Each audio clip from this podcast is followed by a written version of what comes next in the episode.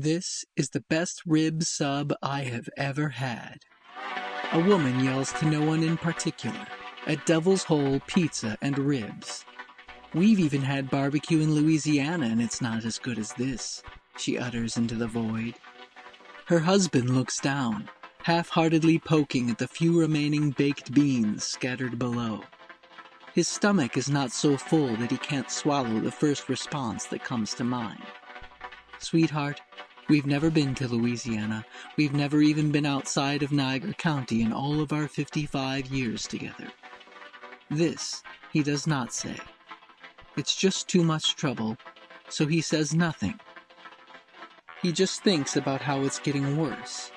She is being lost to time. And he feels there is little he can do but watch the decline. But even though she is not the same woman he once knew, he has learned after all these years that he will love her no matter what. Love was out of his control. So he carries on, poking at the beans on his plate, which overlaps with her plate, since the table that they're sitting on is much too small for two people. But it's the only table at this establishment, usually used by people waiting for their takeout orders. The presence of other people sitting here eating takes Zach El Kiba by surprise when he enters.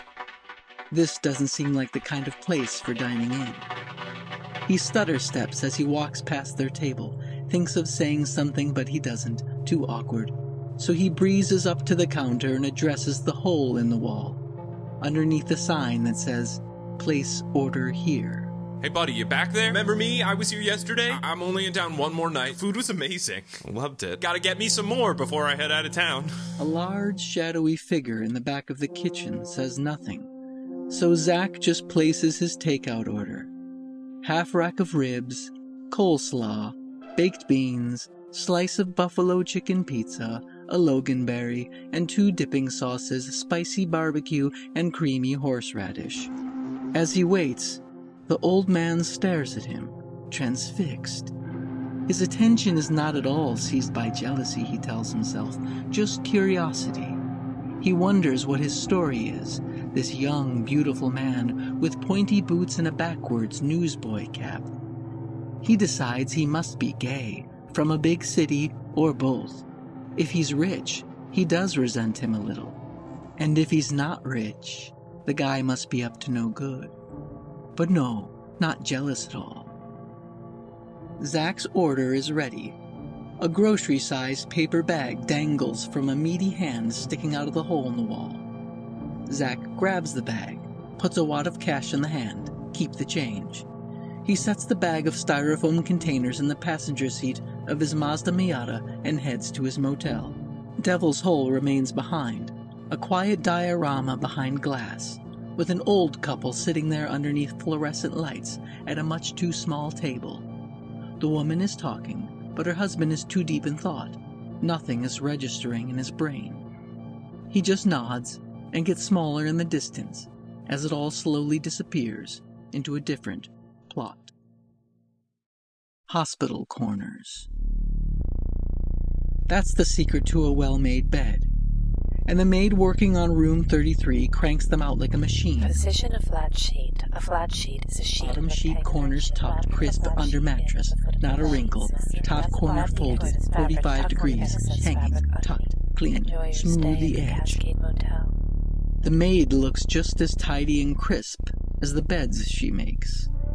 She's like a maid from a different era. Fully starched uniform of black dress, white buttons, and lace apron at the waist.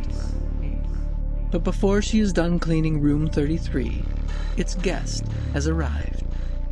It's Zach, rolling his sports car into the spot in front of the room marked with a 33 in yellow paint. A pampered, sparkling motorcycle is the only other vehicle in the parking lot. He sees that the door to his room is open. Then he sees the maid emerge while tying off a bag of garbage. Confused, he calls to her. Hey, this is my room. I'm still here another night. Yes, I'm sorry, she replies.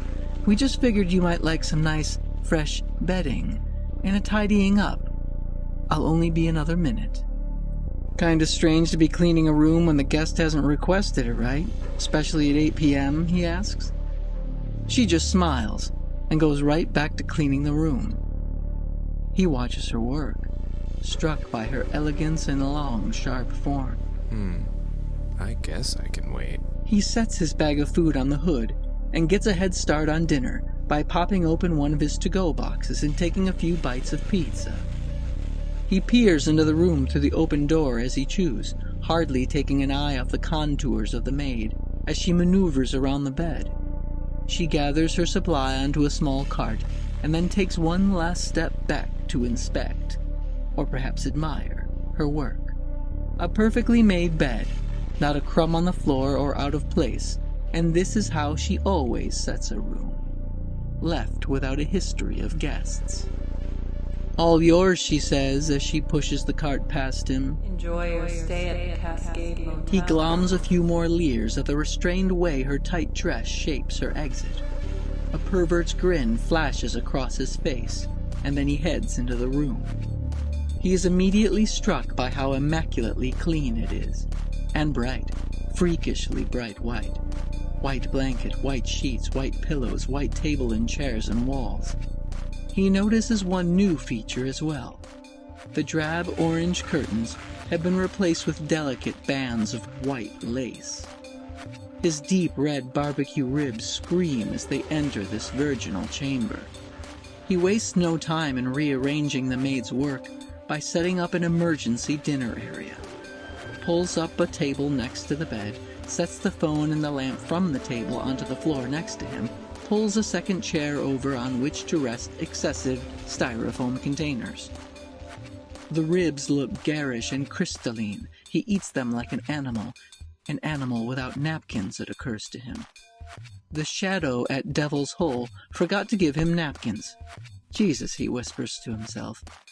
Barbecue ribs and no fucking napkins.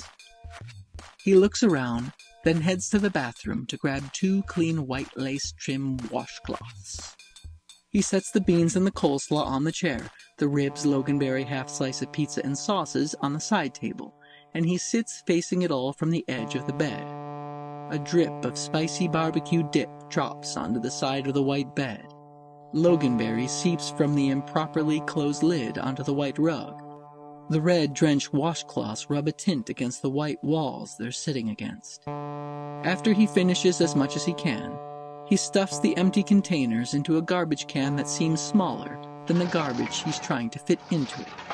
The aftermath of his meal has left a devastating smell in the air. He is too much a part of it to notice it, but he does notice the TV. He normally doesn't watch TV, but whenever he's in a motel, he's compelled to at least turn it on, flip through it a bit, and then usually turn it right back off. He finds the remote velcroed to the top of the TV. He turns it on, but there's just a thin white line across the black screen. No sound. He flips through, all the same. He gives up without much of a fight, just leaving the TV hanging there with the white line on its screen. He can hear the TV from the room next door, though, and it makes him envious. The walls of this motel are paper thin, so without any straining, he can tell that the guest in room 34 is watching some sensational show about animal attacks. A chimp mauls his owners at a birthday party. I had no idea a chimpanzee was capable of doing that to a human. He got all my fingers on each hand, gouged out my left eye, and bit my rear end so deep that it damaged my sciatic nerve. That's why I can't walk. He also got my wife's thumb, took that. I was kicking at it from He wants to watch TV like the guy in room top where I was 34. swinging and running. Worst birthday ever. but instead he just digests and stares ahead at the bright white wall. His ears pick up the clacking sound of high heels in the distance. They are coming closer, louder. They seem to slow down right outside of his door, then stop. Whoever it is, she's right on the other side of his door. He sits up, alert. But then the footsteps start up again and stop just a few feet away and there's a knock on the door next to him. Room 34. The door opens. Zack puts his ear to the wall, and he can hear voices in the next room, crystal clear, as if it were his own.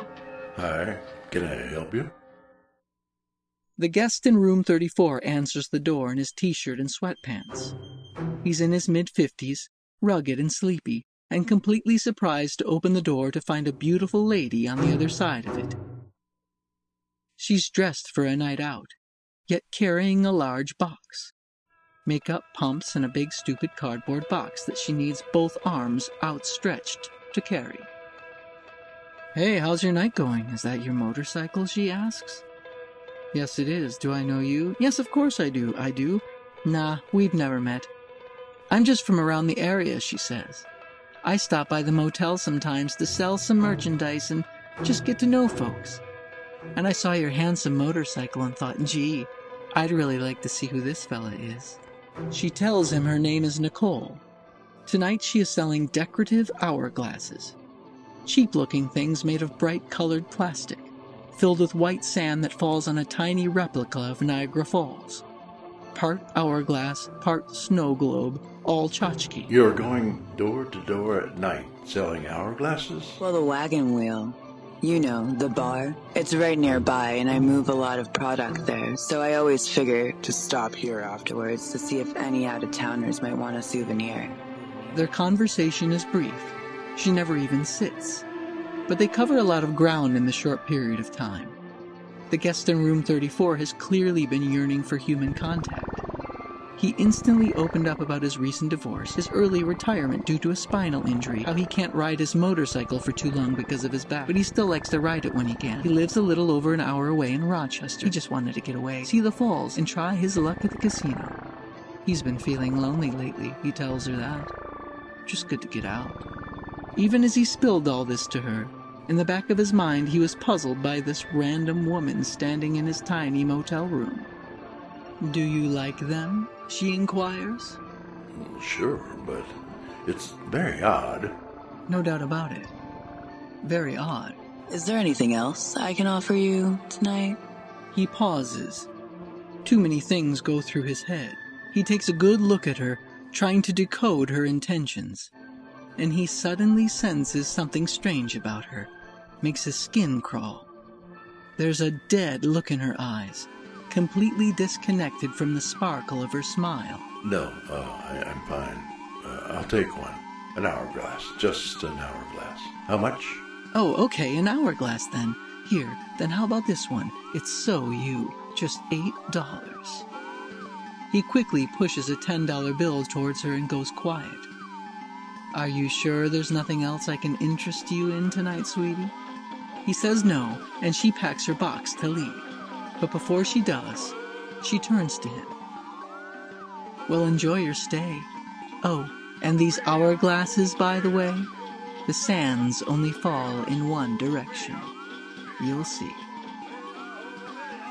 Back in room 33, Zack hears every word of this, standing with his face to the wall. After he heard her leave room 34, he excitedly hoped his door was next. He is curious about those additional services. Zack L. Keebaugh is a party boy, and his appetite for adventure is even higher than his appetite for a good rack of ribs. He waits, but she walks right by his door. He hears her heels walking through the parking lot. He pulls the lace curtain aside and sees her sashaying away. Without hesitation, he pops open his door, looks to his left, and then hurries after her. Hey, excuse me, excuse me. She stops, but doesn't turn around. You're the hourglass lady, aren't you? Uh, I'll take one. I'll take whatever you're offering. Sorry, buddy, but I just sold the last one, she says, and then flings the empty box onto a pile of abandoned mattresses. But I have more back at my place if you'd like to follow me there. Hell yeah. She leads him out of the parking lot and across the street. They traverse a field and walk across the baseball diamond at Hyde Park. Through the brush they go at the edge of the outfield, where she disappears into a dense stand of shrubs and briars. Looking ahead for her, he can't see her, but he can hear her giggle, and he can sense that she's close. The thicket didn't look very dense to him at first, but now that he's entered it, it feels like a jungle. Absolute darkness surrounds him. He hears nothing but the rustling of branches and the sound of her breath. She feels near. He reaches out and cannot feel her. She beckons. This way, the voice, modulating. breaking. Her, but not her. But he can't stop following. The air he gulps is getting thicker and moist. The blackness turns to swirls of purple and dark blue, unfolding in around him as the ornate plumage. There is a sense of euphoria with every inhalation. She laughs. He sees her face. Her body is formless. He moves forward, but not on his own. He slides along more down than across. Strange, but he feels a smile on his face, hot blood on his lips. Blinding flashes of a chimpanzee hacking at him, his big white teeth glinting in shards of moonlight. Zack sees himself being ripped apart, but only feels pleasure. The branches are decorated with his limbs. He caresses the chimp's face, the struggle, mouth to mouth, and limb to limb to limb. Suddenly, all sounds deafening. The chimp shrieks. Nicole belches a deep, baleful laugh and grows, and spreads two legs made of trees, from which a corpse, mummified in lace, emerges. Come with us, with us forever, party boy. His spirit descends into a pit in the earth. His severed head licks his lips. His eyes have never seen so clearly. He felt so good he couldn't feel a thing. I can't wait for you to take my place, he hears sung, echoing as if from a distant bathtub or light bulb. His body is in shreds. His mind is a mere sliver until it was completely swallowed by something beyond death. Worlds away, a baseball diamond sits, sparingly used, bored as dirt. Back at the motel, the guest in room 34 goes out for a smoke. He notices a maid making up the bed, although the Mazda is still parked in the spot for room 33. The room is so clean it almost glows. But it's after 10 p.m. Why is she making up a room at this hour? None of my business, he tells himself. He takes a couple more deep sucks on his cigarette and looks as far as he can into the distance. He goes back into his room and shuts the door. The sand has emptied to the bottom of the hourglass, so he flips it over. But somehow, the sand no longer flows. He stretches and feels no pain in his back. You know something, he thinks to himself? I think I'll go for a nice long ride.